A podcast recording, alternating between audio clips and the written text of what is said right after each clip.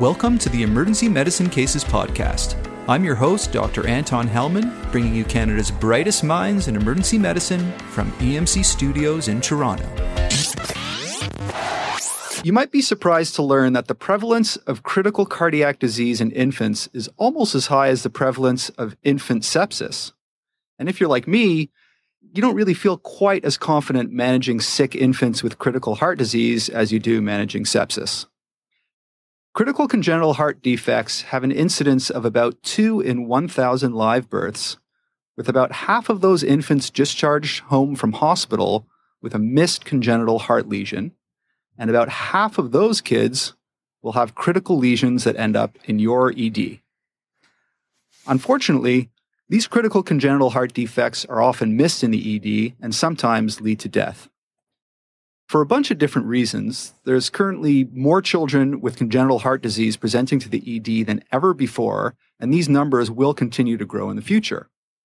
Now, when I was in medical school, I vaguely remember learning the complex physiology and long lists of congenital heart diseases, which I've now all but forgotten.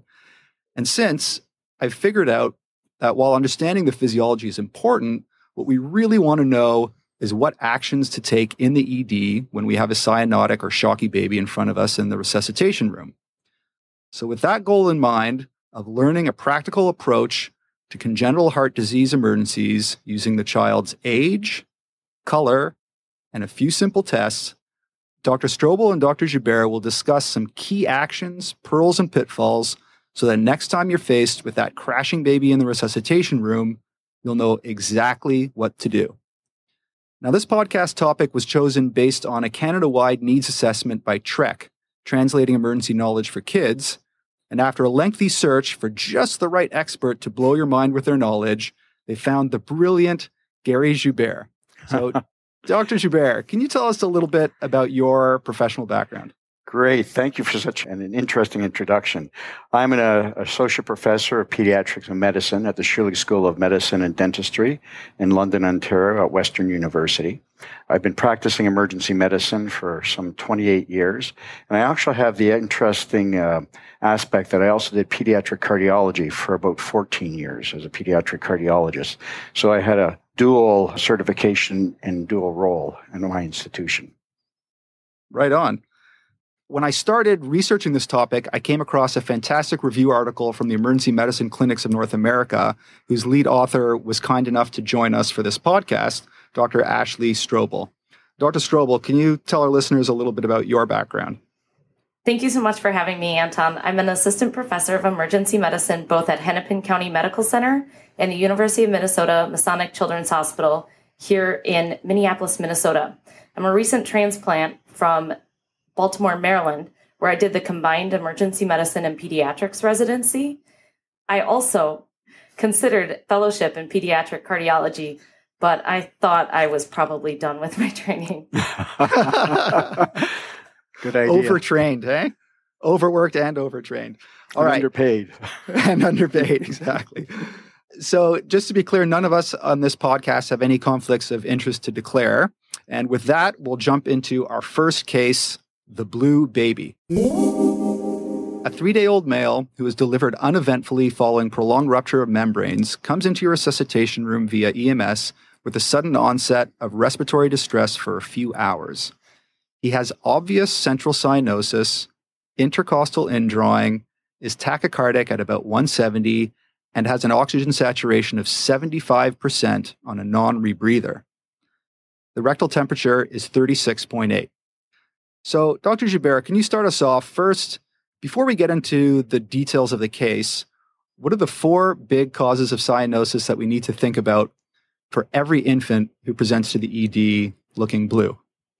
The big four are really related first to the heart, so congenital heart disease. Secondly, the second highest incidence of things we see is sepsis, so the infected infant.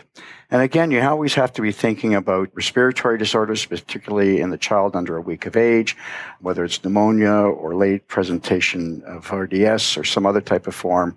And then following that is hematological disorders. And there are many of those. Most commonly, we see polycythemia, the baby who comes in blue because they held the placenta up for an extremely long time and they gave him a great autotransfusion. And then the second one, of course, are those unusual things like methemoglobinemia. Alrighty, so congenital heart disease, infection, respiratory disorders, and hematological disorders like methemoglobinemia and polycythemia. Cool. Dr. Strobel, can you remind our listeners what central cyanosis is in the first place as opposed to peripheral cyanosis? Sure, Anton. So it's extremely important to differentiate between peripheral cyanosis and central cyanosis. Central cyanosis, I like to look inside the mouth. I look kind of at those gum lines of infants and look for a purplish blue color of the tongue and the mucous membranes. You can look at the lips as well, but that can often be confused with the circumoral cyanosis seen with peripheral. Uh, I like to think of peripheral as what you see in the delivery room uh, from medical school, just the hands and the feet that are blue. And cyanosis is a physiological definition. This goes back to medical school, where you have five grams per deciliter of desaturated hemoglobin. So that's why polycythemic babies, for example, appear cyanosed because, in fact, they have so much hemoglobin on board, it's easy to desaturate five grams with little effect on their oxygen carrying capacity. All right, so let's go back to the case. You get a bit more history on the cyanotic three day old. He had good APGAR scores and was discharged doing well after 24 hours. Actually, he was doing well until parents noticed that he was having difficulty breathing a few hours prior, and then they called 911 when he was looking blue. There was no history of maternal or infant fever, no cough, choking, stridor, altered level of awareness, or vomiting.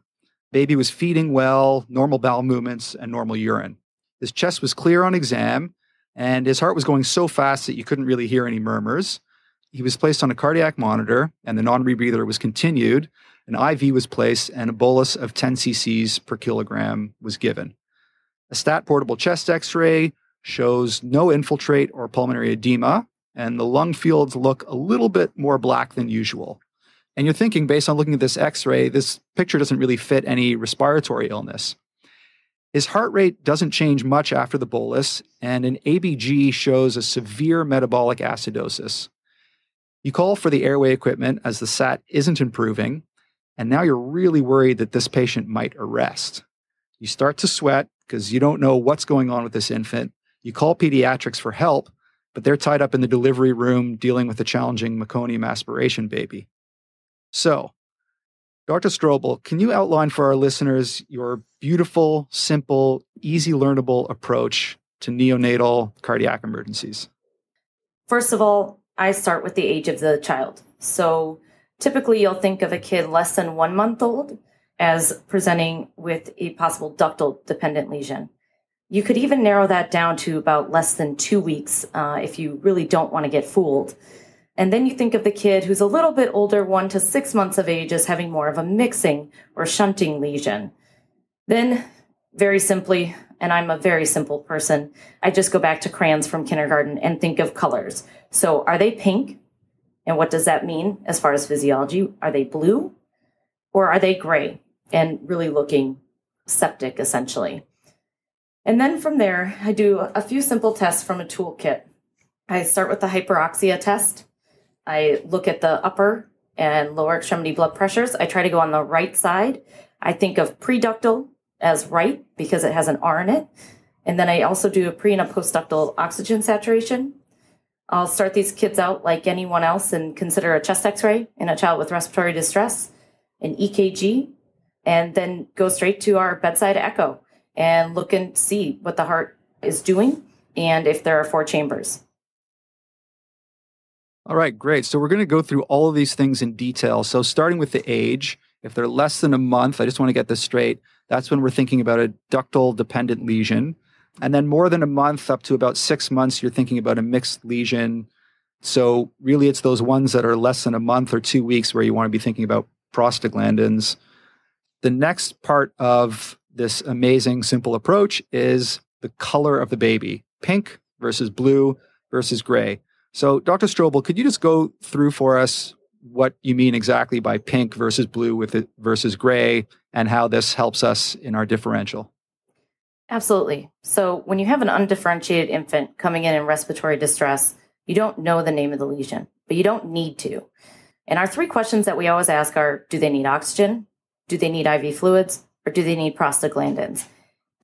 So, pink baby will have adequate pulmonary blood flow. Those are typically your shunting infants.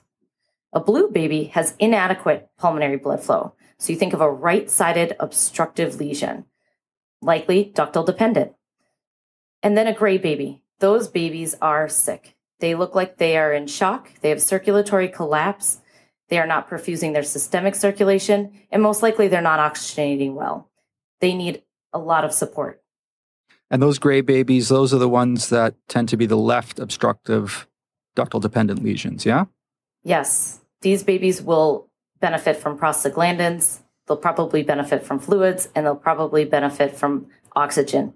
These are usually the left obstructive lesions, although there are other differentials to consider.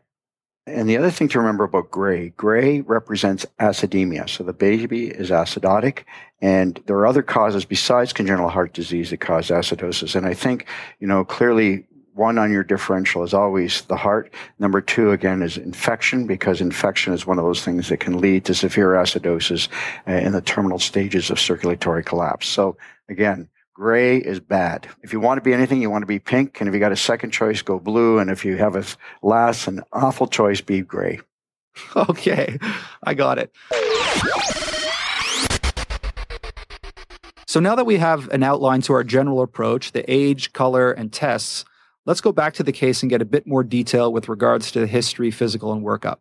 So we've got this cyanotic four day old who had an uneventful delivery following prolonged rupture of membranes in respiratory distress with a low O2 sat and a VBG showing metabolic acidosis. So, Dr. Joubert, what else do we want to know on the history in this child in general to help you distinguish between the four causes of cyanosis in the infant that we mentioned cardiac, respiratory, hemoglobinopathy, and infection?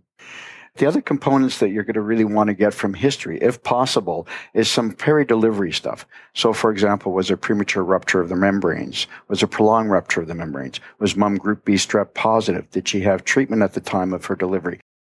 Those are all those things, especially in a three or four day old, that you need to ascertain to determine whether there's an infective etiology for this. In terms of your respiratory issues, you know, did the baby in fact have meconium at the time of delivery? You may not know about the meconium aspiration, meconium at the time of delivery.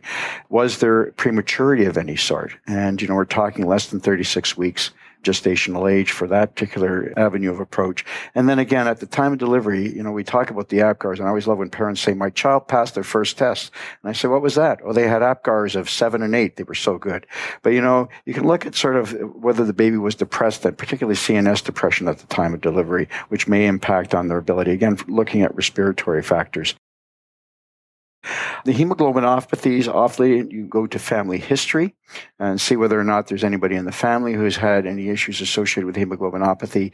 You may get some idea about the polycythemia. Again, if you have access to the delivery record in electronic age, that tends to be a little more common. Going back to uh, the timing of issues, babies who have ductal dependent lesions don't really run into problems in general until their duct starts to close. So that's usually you know, someplace after 24 hours and can be several weeks later. And I think that's why Ashley was so kind enough to tell us you have to think about it at a month of age as well, because some ducts just don't close at that age. And if the baby who has respiratory issues often starts the respiratory downturn shortly after birth. So they have tachypnea and it continues to build and build and build and until they get to the very sick point that they are when we see them in the emergency department. And then I think that the other issues associated with congenital heart disease you have to remember is there a strong family history of congenital heart disease? Because we do know that many of the congenital heart diseases have a inherited component. And if there's one member of the family that has congenital heart disease, there's a high probability, up to 20% that in point of fact, they may have another child with congenital heart disease. All right. So just to review there, you want to look at the respiratory risk factors, which include a history of meconium, prematurity, CNS depression. You want to look at cardiac risk factors, like if there's any previous children with congenital heart disease or poor weight gain. You want to look at the timing because the respiratory kids tend to start getting sick soon after birth and then gradually get worse. Whereas cardiac kids, it's really dependent on that duct. And when that closes, that's when they run into trouble. The one time I have seen a case actually of a kid who came in uh, with central cyanosis was methemoglobinemia. What's the kind of key historical clue with methemoglobinemia, with which granted is very rare, but it's one of those things that you can pick up just with one sort of simple historical question. Right. You want to look at whether they've been exposed to any medications that can precipitate methemoglobinemia. Lidocaine or the benzenes and oral gels or soothing gels, those kind of compounds. Mothballs is another one. So those are the things you have to be thinking about. Yeah. All right. So that's the history. So next is the physical exam. Dr. Joubert, what pearls can you tell our listeners when it comes to the physical exam to help you figure out if the cyanotic child has a respiratory or a cardiac problem or hemoglobinopathy for that matter? Yeah. I mean, this is, you know, you have this blue baby in front of you.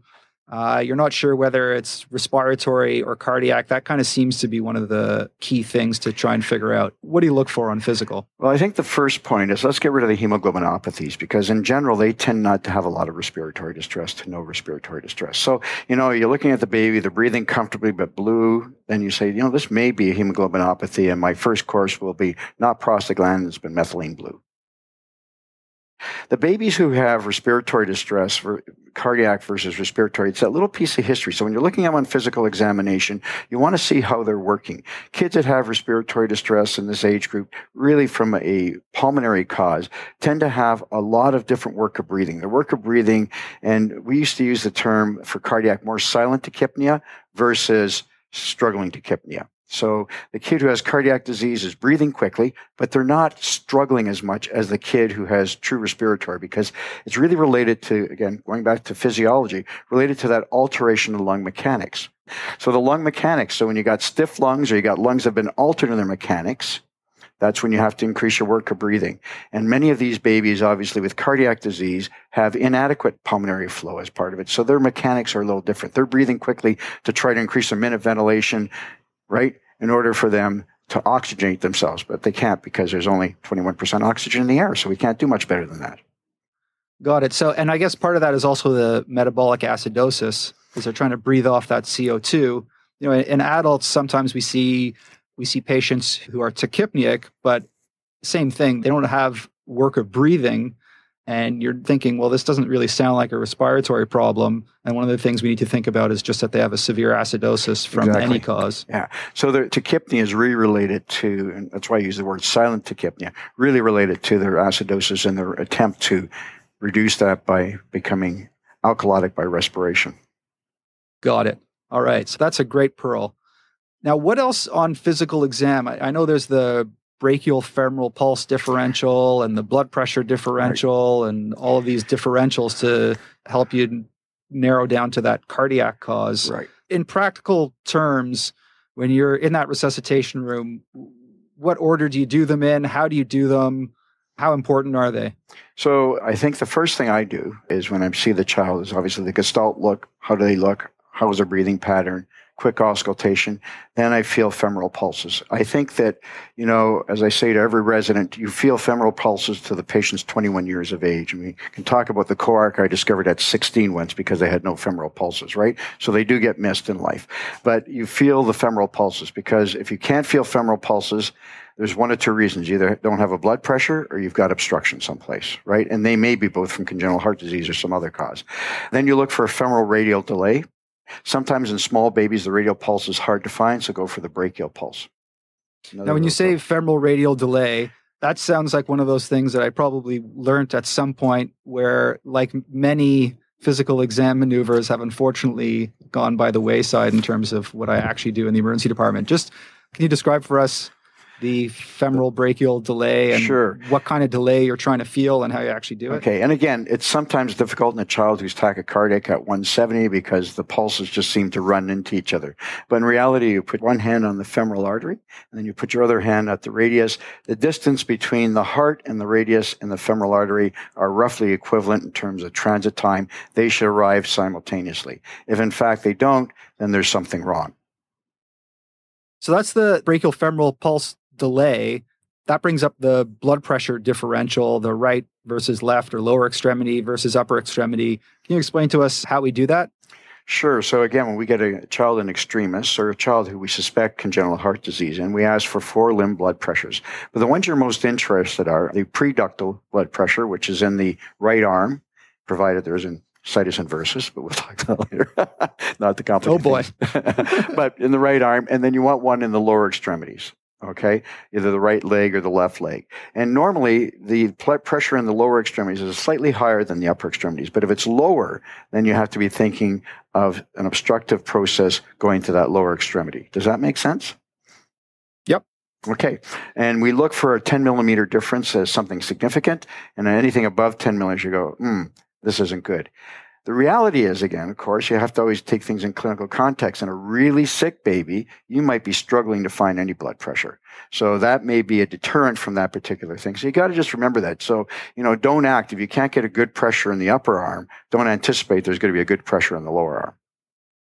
What about the pulse oximetry differential? Dr. Strobel, how do you figure that one? The pulse oximetry differential that's greater than 3% or less than 94% in the lower extremity or less than 90% in any extremity. I think that's kind of like the rule. I'll, I'll repeat that again for the listeners because that's hard to remember. And then we'll go on to how you actually do it. So the pulse oximetry differential of greater than 3% or less than 94% in the lower extremity or less than 90% in any extremity. Well, this is a very simple test, provided that you can get the pulse ox probe to stick and put it in the right spot. But really, it's a right hand you can use, pulse ox, and then a right foot. And you look at the differential and what the pulse ox shows. This is actually so simple that it's now become part of the newborn screen in most hospitals upon newborn nursery discharge. And the same criteria will apply when you're seeing this child in the ED. So we're really looking for a difference, a difference of greater than 3% between the right upper and the right lower extremity pulse ox. Less than 94% in the lower extremities would be significant, and less than 90% in any extremity really should push you towards looking for the etiology of that. So we've got these three really cool, simple tests that we can do at the bedside. In terms of the kitty with congestive heart failure, I've always known to check for hepatomegaly.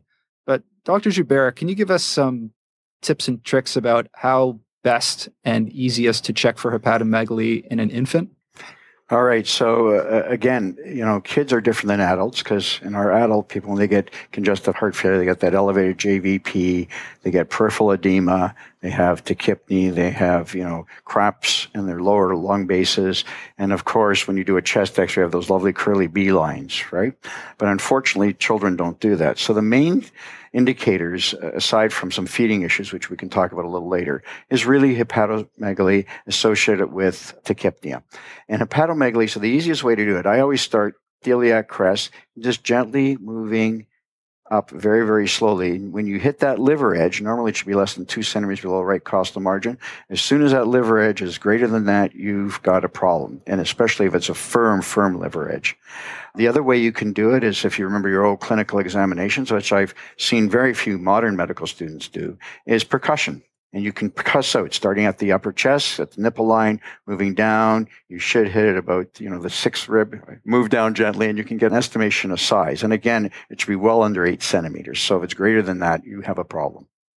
No, I love it. It's totally old school. It's yeah, I'm an old school guy. What can you say? you know, when these kiddos are in distress, they're flexing their abdominal muscles. They really don't want you to be palpating. And so percussion is actually very useful. And it has given me where the liver edge is multiple times in these little kiddos who actually have some pretty good abdominal musculature.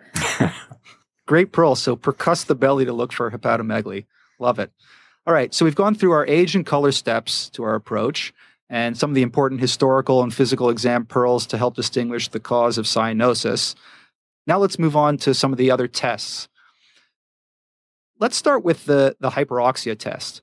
Can you explain to our listeners how to do the hyperoxia tests and how it can help us manage these sick babies? When you're in the emergency department, the hyperoxia test is your best friend when you're trying to decide respiratory, like is this an RSV, or cardiac. So the hyperoxia test initially described used ABGs looking at the PaO2. If we can get an ABG in this kiddo, we're going to have a lot of blood to be able to send for all the other etiologies besides cardiac. It's difficult to get an ABG in the emergency department on one of these kiddos, especially if you don't have a lot of experience doing it.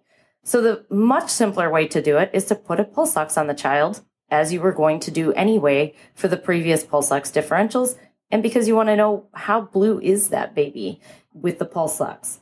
So, putting a pulse ox on and then applying some non rebreather O2 to give 100% roughly FiO2 for about five to 10 minutes usually does the trick. And you can see if the pulse ox improves.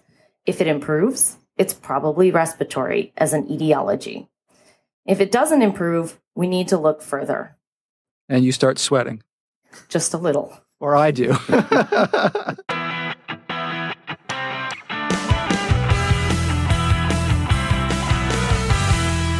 okay, I've also read that giving quote 100% oxygen to an infant with congenital heart disease can actually be a problem. Dr. Joubert, how, how is that that it could actually be a problem giving them lots of oxygen? So, oxygen, as we all know, is one of the most potent vasodilators, particularly for the pulmonary bed. So, by vasodilating the pulmonary bed, you can actually make certain situations worse where you already have an increase in pulmonary blood flow and up flooding the lungs.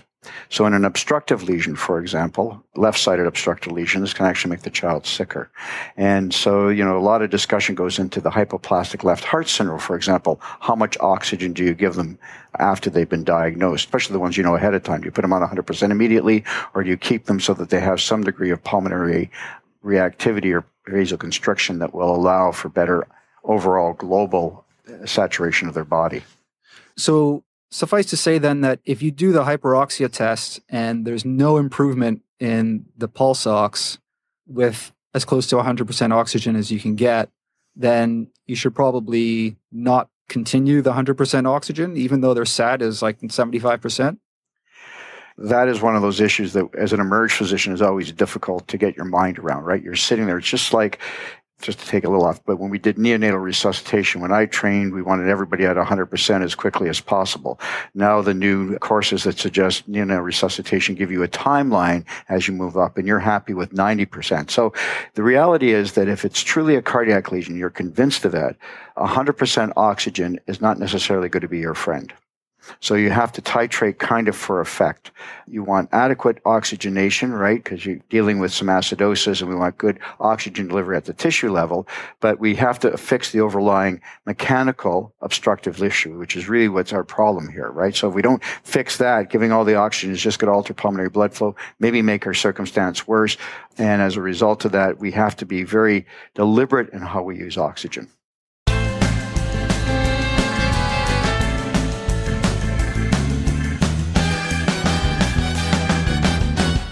So we've talked about the hyperoxia test, we've talked about the BP differentials, the O2 sat differentials, the pulse delay. Let's talk about ECG. Now, uh, I am the first to admit that I am no expert at reading pediatric ECGs, and I want to try and keep this as simple as possible for our listeners. My understanding is that if you can identify hypertrophy, left or right ventricular hypertrophy on a pediatric ECG, that will give you at least a little bit of a clue that there's a possible ductal dependent obstructive lesion. Is this true? And if it is, can you help our listeners by going through how to identify LVH and RVH on an infant ECG? As far as RVH goes, one of the simplest things to look for is in lead V1.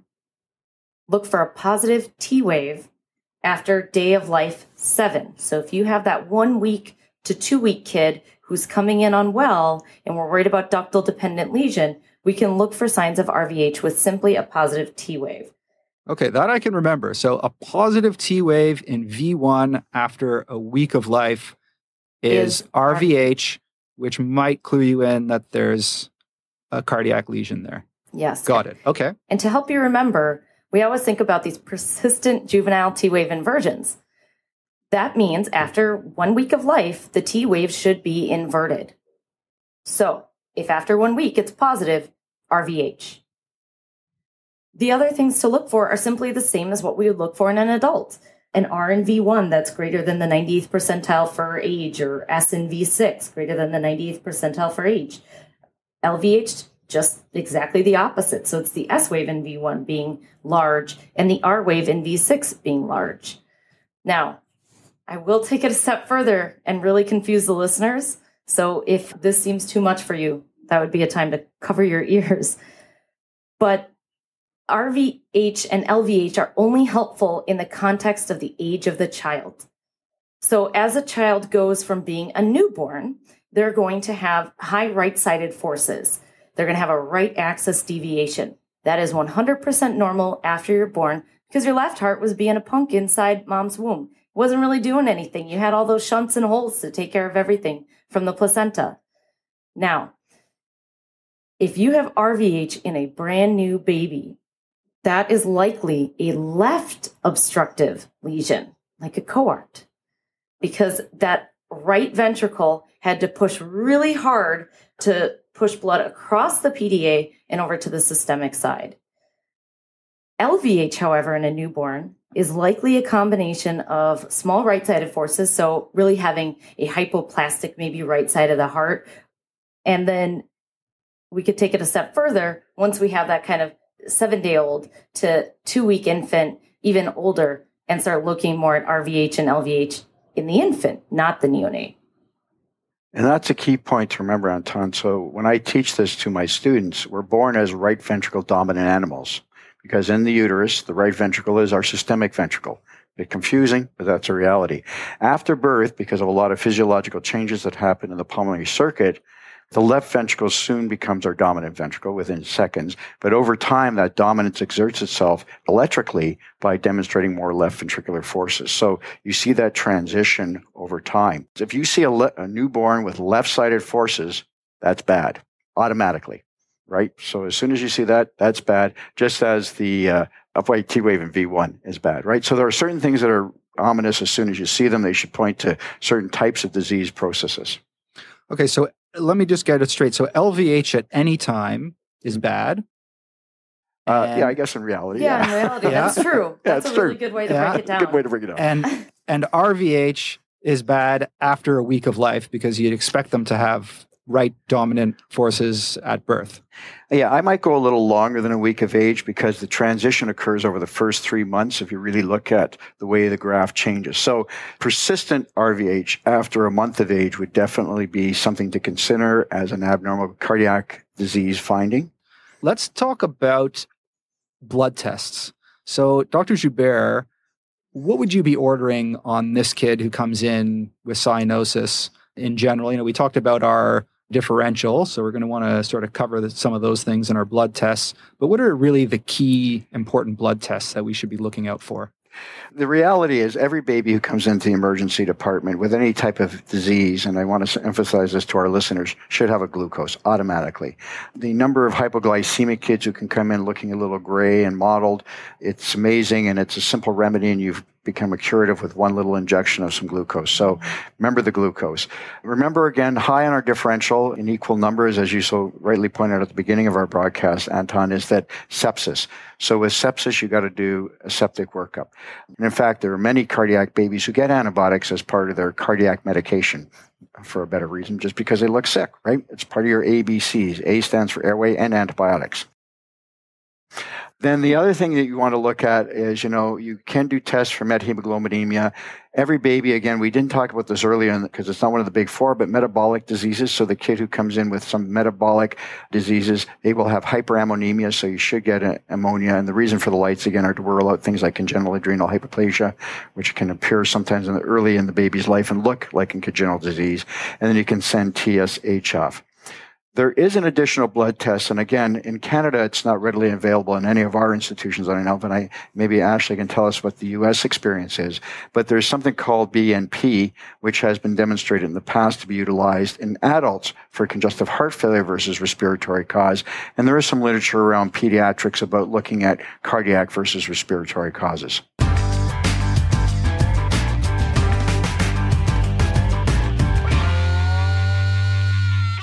So let's get back to the case. We've got this four day old with respiratory distress and obvious central cyanosis. His arterial blood gas shows a severe hypoxemia with metabolic acidosis. You initially suspect congenital pneumonia, but then you notice that his chest x ray shows clear black lung fields. So, Dr. Joubert, what would be the most likely diagnosis with clear black lung fields in a kid like this? And how are you going to actually manage this patient now? Well, whenever you see clear dark lung fields, you get very worried because this is classic for a right flow obstructive lesion, whether it's pulmonary atresia, tetralogy of Fallot, severe tetralogy of Fallot, and many of the other lesions that can occur on the right side, tricuspid atresia, et cetera, et cetera. So when you see that, that's bad. You never want to see that. So automatically, the first thing you really need to be thinking about is how can I restore some degree of pulmonary blood flow? And the important way to restore that pulmonary blood flow is to use a medication called prostaglandin. As soon as you see that, you should be asking your nurse. And actually, if you're thinking about and you have this gray baby, undifferentiated, three days of age, cardiac should be high on your list with sepsis. You may have already asked for the PG to be brought to the bedside because depending on your institution, it may be pre-mixed. Some institutions actually have to mix it up, so you have to have that there. And then you start the prostaglandin at between 0.5 and one mic per kilo per minute. And it's important to start.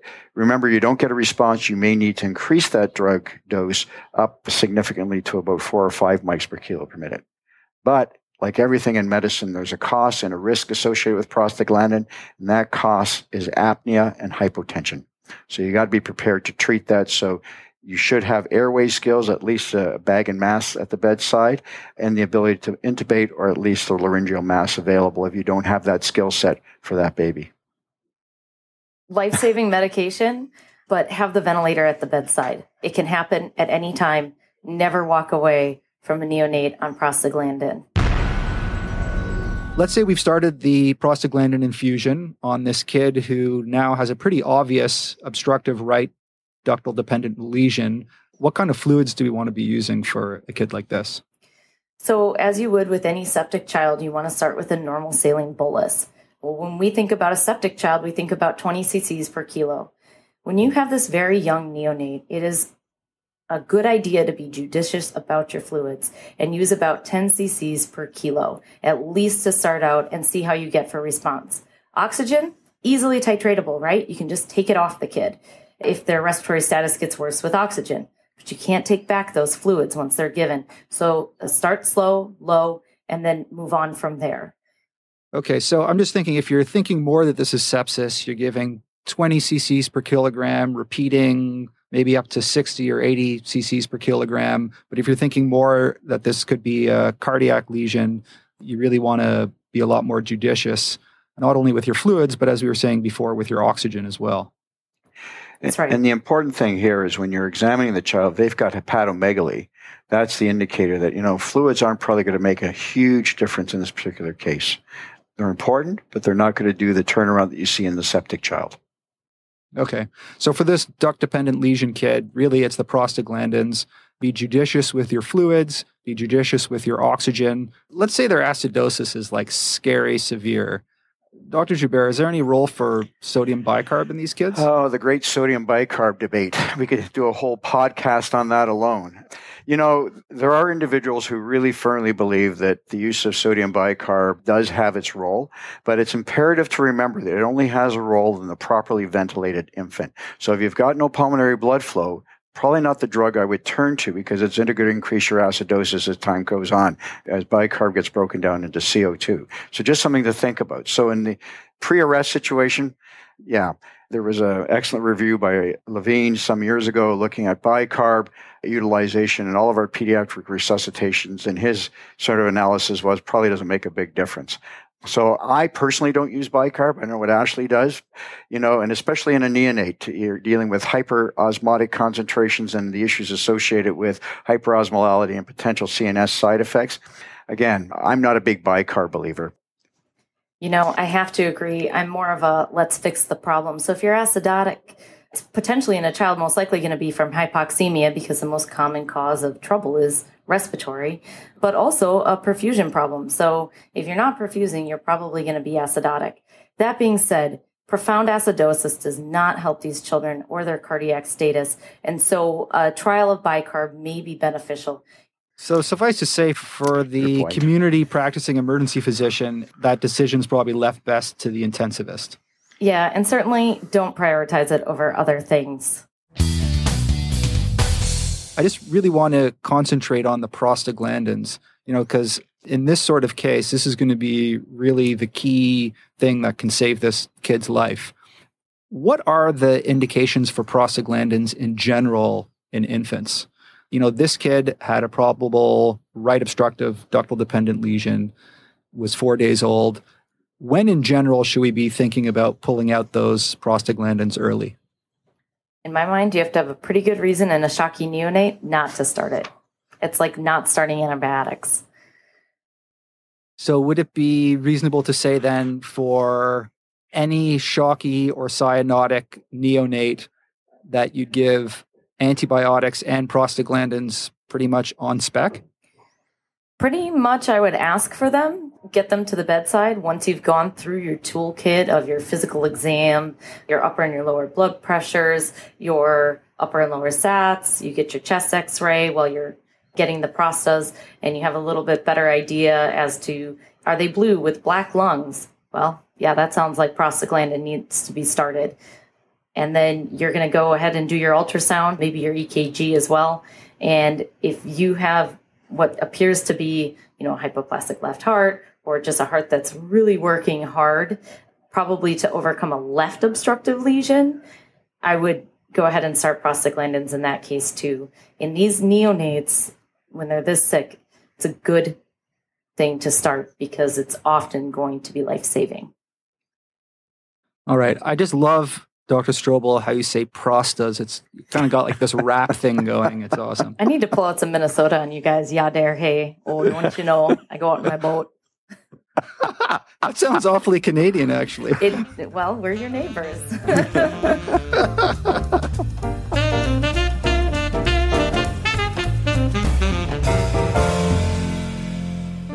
All right, on to case number two.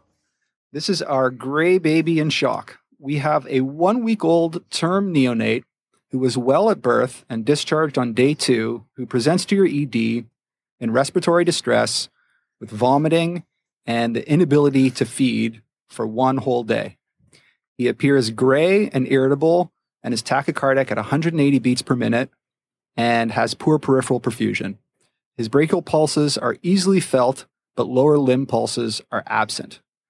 The nurse is having trouble getting a blood pressure and getting an IV. So, Dr. Strobel, using our brilliant age color test approach again, what are your thoughts in this case so far? And how are you going to go through our little algorithm that we're building here? So, this is a one week old term neonate. So, that's a child less than two weeks. If you want to extend it out, less than a month. So, likely to be a ductal dependent lesion. At the same time, he appears gray. So this is a gray baby. You're thinking circulatory collapse. So if you combine ductal dependent lesion based on the age and circulatory collapse based on the gray color, you're likely to find yourself with a left sided obstructive lesion. So, yeah, we've got no femoral pulses, baby's gray. Uh, we've gone through our age thing, we've gone through our color now. We're thinking maybe a ductal dependent left sided obstructive lesion. Whereas in the first case, we were trying to distinguish between a respiratory and a cardiac cause. In this case, it's with a gray baby who's in circulatory collapse. We're trying to distinguish more between sepsis and a cardiac cause. How do you distinguish between sepsis and congenital heart disease in cases like this one? I mean, I know we just finished saying that we're going to treat with antibiotics on spec anyhow, but it would be nice to know early on whether we're dealing with sepsis or congenital heart disease. What are some of the clues that can lead so, us one way or the other? Again, this is a very important question. And in a real sense, even in tertiary care centers, I know that kids have come in presumed septic, got intubated, ventilated, and sent to the unit only to succumb to their disease because somebody failed to consider left-sided obstructive lesion. So, you know, we can say, oh yeah, you know, sepsis is everything, but you got to keep it in the back of your mind. So again, there are some physical clues, right? So children who have left-sided obstructive lesions, and the reason they run into trouble is they're critical lesions and they're duct dependent. So as that duct closes, the blood flow to the lower aorta is compromised. And as a result of that, all that part of the body that gets blood flow Postductal is now becoming acidemic from low flow state. So the reality is you're going to detect that in the clinical sense by again feeling the femoral arteries. And that goes back to Ashley's point. Feel every femoral you can because, you know, some are hard to find. You know, the babies are little contracted creatures that don't like to straighten out their legs. So sometimes it's hard to find, but feel every one you can because when it comes to a critical time like this, you want to be able to put your finger on the femoral artery and say, yes, yay or nay. And if it's nay, that's highly suggestive of an obstructive left sided lesion. You can also use our pulse differential that we did from a blood pressure. We already know in this case they can't find a blood pressure on the lower extremity. That's not a good thing either, right? That suggests that there's something between that left ventricle and down there to the femoral artery that's not allowing flow to get through. So again, those are two really, really important components. And again, you know, if there is a really bad obstructive lesion to the left side, we used to have this concept when I was a very young resident of backward and forward failure that people abandoned long ago. But it's a nice way to think of it. With backward failure, eventually you will get signs of hepatomegaly and you will have tachypnea. And so again, if you feel no femoral pulses and a big liver, that's not sepsis, that's cardiac. So this neonate did have discrepant pulses and blood pressures and was assumed to have a left obstructive duct dependent lesion. So Dr. Strobel, how would you manage this patient now that you've got this information in front of you? Well, we already emphasized that if you see a sick neonate, prostaglandins should be requested, and prostaglandins would be a great next step in this kiddo. Uh, from there, obviously, they're gray, they have poor perfusion, they need some volume resuscitation. But instead of doing 20 cc's per kilo, I think wise in a neonate to start with 10 cc's per kilo and then go from there with additional boluses. Obviously, if they're gray, they probably aren't perfusing well. A little bit of oxygen may not be harmful in this child. And so, if you presume that there's sepsis and you do all the normal sepsis things of oxygen and volume expansion, you're probably going to be okay. Can always take off the oxygen if the kiddo seems to be doing worse. Lastly, you have to look with POCUS and look at the heart. These kiddos probably are going to need a little bit of support. We had a very young infant here who ended up diagnosed as a coarctation, had all of the same features, had the absent lower extremity pulses, had a somewhat hazy x ray, but cardiomegaly was gray looking and unwell and tachypnic and tachycardic. The differentiator was the kiddo had hepatomegaly. And so they were already at the point where their heart had kind of remodeled to overcome the stenosis on the left side of the coarct. And so with POCUS, the look at the heart showed a very dilated four chamber heart that was working hard to contract, but wasn't doing a very good job. And so getting some epi on board for that kiddo or milrinone to kind of decrease your systemic vascular resistance and help overcome that obstruction would be very helpful early in the case in this kiddo. Wow. So I love the simplicity of this so far. You know, in our first case and our second case, really it's all about getting those prostaglandins in early. We want to give fluids, but be judicious you know more so in this case than the other case perhaps and oxygen we want to be thinking about, but also be judicious. And you should be considering if the kidney's not doing well, vasopressors as well. And one of the first things I would do with a child like this is get a pediatric intensivist on the phone and start initiating transportation like as I'm resuscitating the kid. Absolutely. And it's an important component not to forget. And a pediatric cardiologist can be extremely helpful as well. So if you're not sure who to call first, call them both and get whoever you can on the line. Let's say it's 3 a.m. and you don't have an anesthetist or a pediatric intensivist to help you, and you decide for whatever reason that this gray baby really needs to be intubated. What are some of the pearls and pitfalls when it comes to intubation and mechanical ventilation in these critical kids with, with congenital heart disease? Well, we've talked about hemodynamics and asking your intensivist to help you uh, with hemodynamics because each kiddo presents differently and has different physiology with each lesion, which is why it is not important to know the lesion. It's only important to know how the kiddo is doing in front of you clinically. And so you don't want to upset that balance, that teeter totter, very much. And so etomidate is a nice option to go to in order to keep your hemodynamics as neutral as possible because you're about to put this kiddo on positive pressure ventilation. I think that's an important point just to reiterate there because generally speaking, every time I've even thought about intubating a child, it's always, always been ketamine, ketamine, ketamine, ketamine. So uh, I think it's worth reiterating that in this case, this is a good exception to the sort of ketamine for everyone rule. And you might want to use something like etomidate for its hemodynamic profile. Exactly. Ketamine could be uh, disastrous in this kiddo because if it is a left obstructive lesion, you're just going to increase your systemic vascular resistance more, therefore increasing your obstruction more. And if the kiddo needs more time to fill the heart, you're going to have this worsening tachycardia, and you just might not get that preload to move forward. We probably all know of some place or someone who's had the misfortune using ketamine in one of these children to have them go into arrest almost immediately. And that's what we want to avoid. Ketamine is nice drug, but not the place to have on this particular shelf. Sometimes in these particular conditions, I've used fentanyl as my sole agent. How did I know you were going to say that? old men know a lot of old things. and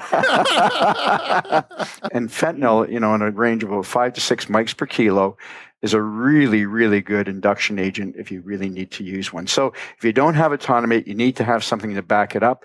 And like I said, my second go-to would be fentanyl because almost every emerge I can think of has fentanyl. Great. Okay. So first line etomidate. If you don't have that, fentanyl.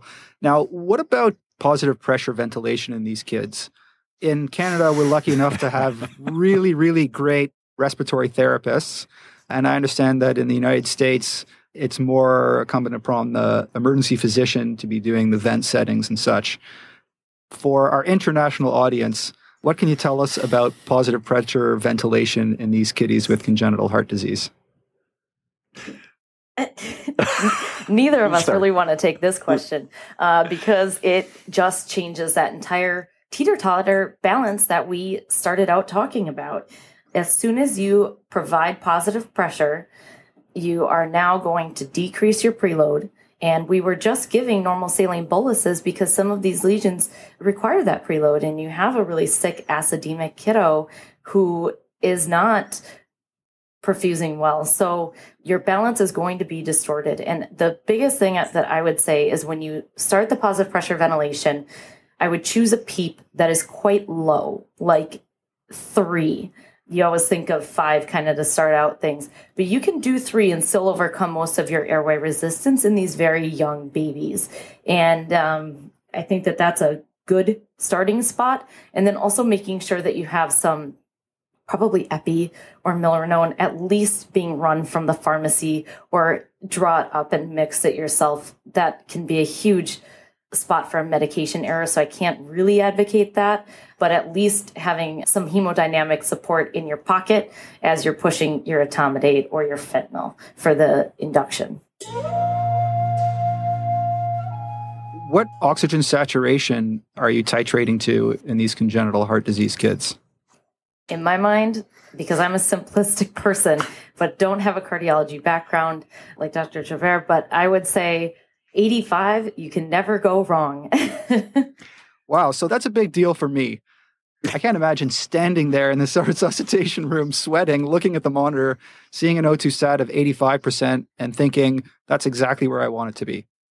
And you know, it's so lesion dependent because some of these kids, once you open the vascular tree up and you start prostaglandins, their sats might climb up into the 90s, and that's fine. You know, you can't give them an FiO2 of 15% because you're at 90. So don't do that. But I mean, the reality is you want to be close to that flat part of the curve as you can get to. 85 isn't quite there. We all know it's at 90, but if you're closer, if you're at 70, you're a long way off, right? If you're at 85, you're going to probably be doing pretty well. And remember as well, we have the advantage in neonates of, of, fetal hemoglobin. And fetal hemoglobin has much different properties associated with oxygen affinity. So although you and I at 85 might not really like that, our brains would really be unhappy, a baby might say, hey, that's not too bad. That's better than it was where it just came from. So you have to think about the physiology that's associated with being a newborn.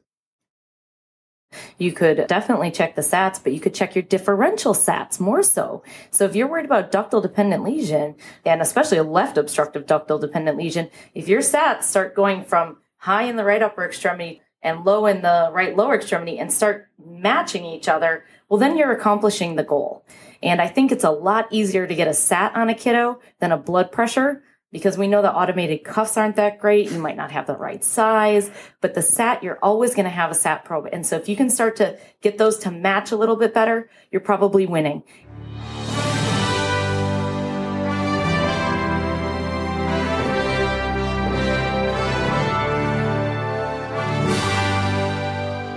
Awesome.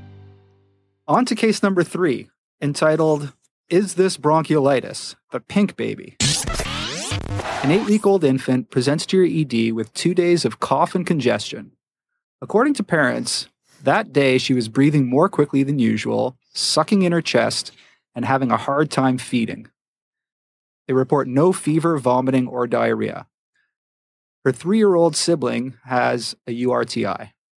On exam, she's afebrile with a heart rate of 160, a respiratory rate of 70, a blood pressure of 80 over 50, and an oxygen saturation of 90%. The triage nurse describes an alert infant with nasal congestion and respiratory distress, moderate indrawing and retractions, and a wheezy chest. So, Dr. Joubert, what are your thoughts in terms of the differential diagnosis in this child and how are you going to sort it out? Well, I think it's imperative when you're thinking about the wheezy child not to get just focused on the respiratory tract. I think as clinicians, we always go for what's quick and easy and in front of us, and that's a disaster for a child who has congenital heart disease. So again, not all that wheezes is asthma, not all that wheezes in a young infant is bronchiolitis just a couple of thoughts to keep in the back of your mind. Again, when you're going to look at this child, there's a couple of things you got to be looking at again, right? You got to look at how the baby is breathing. Is this extreme effort or is this effortless breathing? That may be or may not be helpful to you physical examination. Again, we're talking about a pink child, right? SATs we expect will be in the upper 90s or greater, right? Which again doesn't really help to separate out between respiratory and non-respiratory and the vast majority of kids with bronchiolitis and congenital heart disease. But you want to feel for that liver.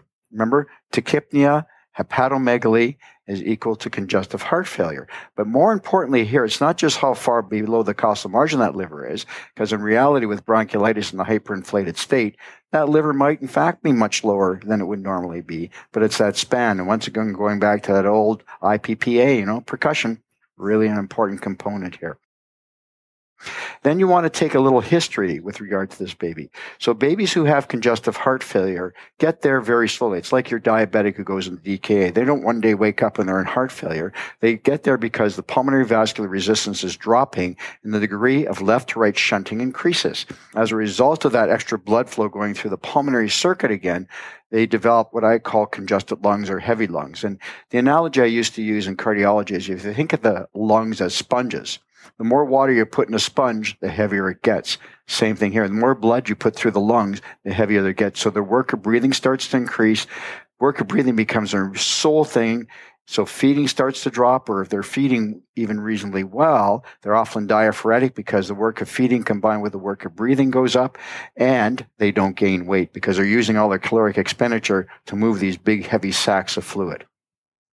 Okay, so the sweaty, poorly feeding child with hepatomegaly and no good weight gain in a wheezy kid, you don't want to just be thinking about the usual respiratory causes. This is when you might want to be thinking of congestive heart failure in the neonate. Absolutely. And as you go forward, right, you'll get more history, but then you have your clinical exam to add on to it. And, you know, many of the kids who have left to right shunt lesions will have a cardiac murmur. So you're going to auscultate. Again, you're going to feel femorals because femorals are gold. Are they big bounding, leaping pulses? Are they diminished pulses? Most kids with congestive heart failure will have normal or bounding pulses. You're going to listen. The precordium is often dynamic. The left ventricle is a little bit displaced over to the left, depending on the age of the child. When you auscultate, you're going to hear something, and the vast majority of these, and it can be anything from a pansystolic, harsh murmur to a continuous murmur.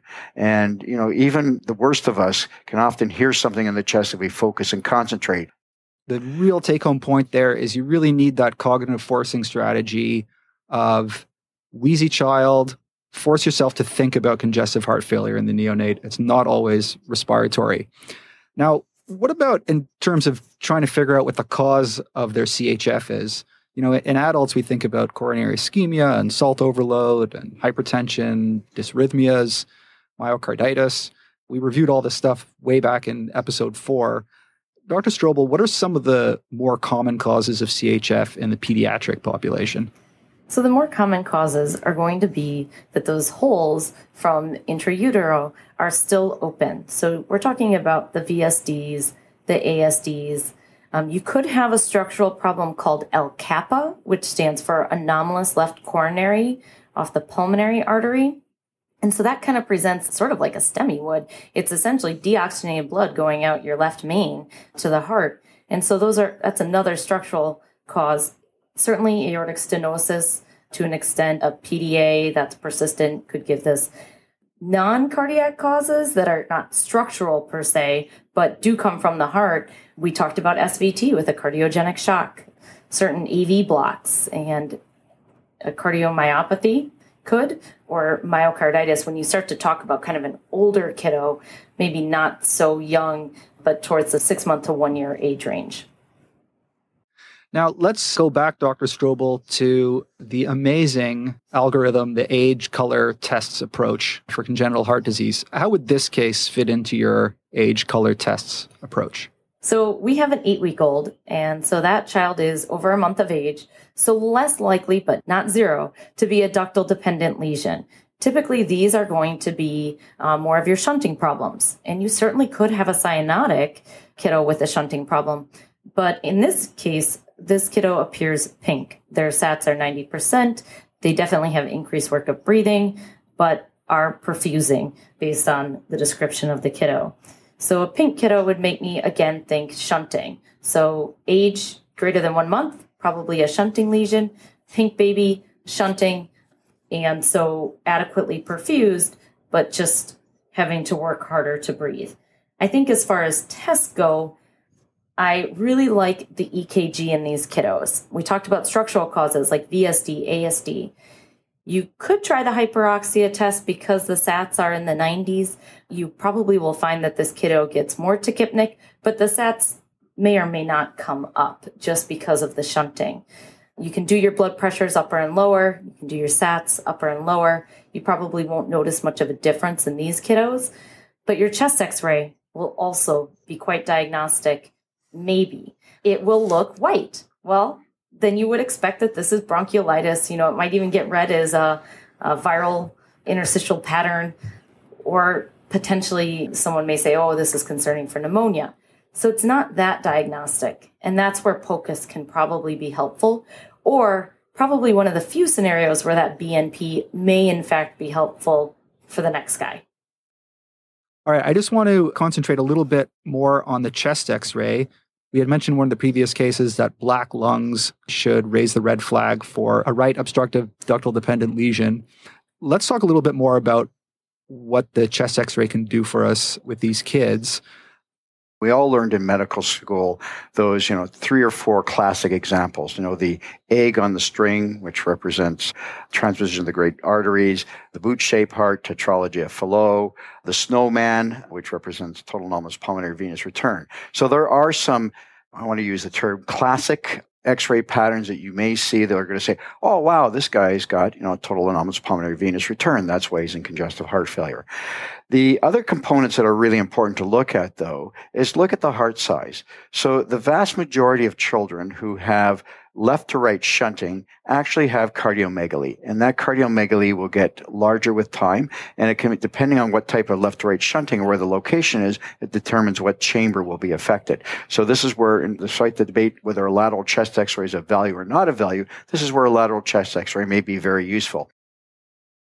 So in left ventricular failure, we find that the apex gets a little upturned. The heart size gets a little bit, when we've got something like a VSD, apex gets upturned, a little bit of gross cardiac enlargement compared to the thoracic ratio. We always teach the CT ratio. So in young children, a CT ratio of less than 0.5 or 0.45, depending which author you want to look at, is fine. When you get above that, that is abnormal. So as soon as you see something greater than 0.5, there's got to be something wrong there. The other thing is we've talked about the left ventricle, a little upturned apex on it instead of pointing down towards the diaphragm. The other thing you can do is you look at the lateral. For ASDs, as an example, you'll you know that retrosternal space above the heart should be fairly dark, but with an ASD, you, your right ventricle gets a little bit large. Again, that fills that particular space.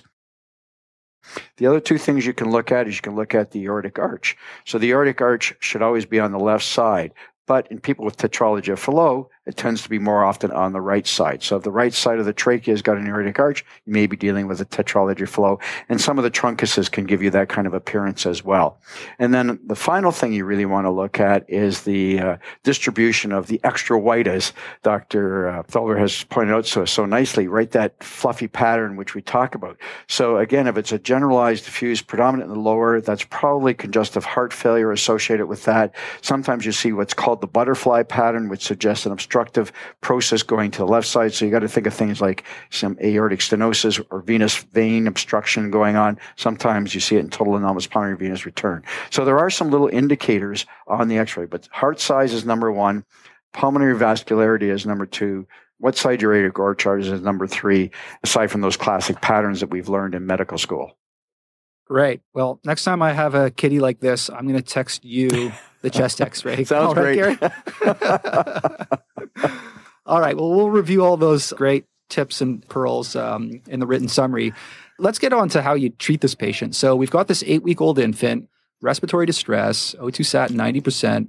You've done this chest X-ray, and let's say it shows pulmonary edema. How would you manage this child with CHF? And in particular, how is the management different to adults? So, some things are similar to adults. Furosemide definitely has a role with infants, and the dose is quite simple about 1 mg per kg. Oxygen, we mentioned that it's a potent pulmonary vasodilator. So, if you already have good blood flow to the lungs based on your white chest x ray, probably supplemental oxygen, even though their SATs are at 90%, is not going to be particularly helpful in this kiddo and could worsen your hypoxemia, in fact. So being okay with that number in front of you because you're seeing the patient and how they're doing. Wow. Again, so you've got a kid with congestive heart failure, satting 90%, and you don't necessarily want to give oxygen. It's true. It'll dilate those pulmonary beds and it'll essentially decrease your PVR even more and increase that left to right shunting Milrinone is a wonderful adjunct in these CHF kiddos, especially in the acute setting as we're trying to bridge them to what the next therapy is going to be, whether it's an interventional procedure like a patch or whether it's a bigger surgery to repair that lesion. So we've gone through three cases a right ductal dependent lesion, a left ductal dependent lesion, and the pink baby with congestive heart failure. And I don't know about the listeners out there, but I can tell you that I learned an enormous amount because this was a topic that I really didn't feel strong on. So thank you so much, Dr. Strobel and Dr. Joubert, for all your great learning pearls and tips and all your wisdom. It was just fantastic. My pleasure. Thank you for having me. Yeah, my pleasure as well, Anton. And it's great to be working with Dr. Strobel who wrote an excellent paper. Everybody should read it. It's really easily and nicely laid out. We'll have that on the website Great. for sure.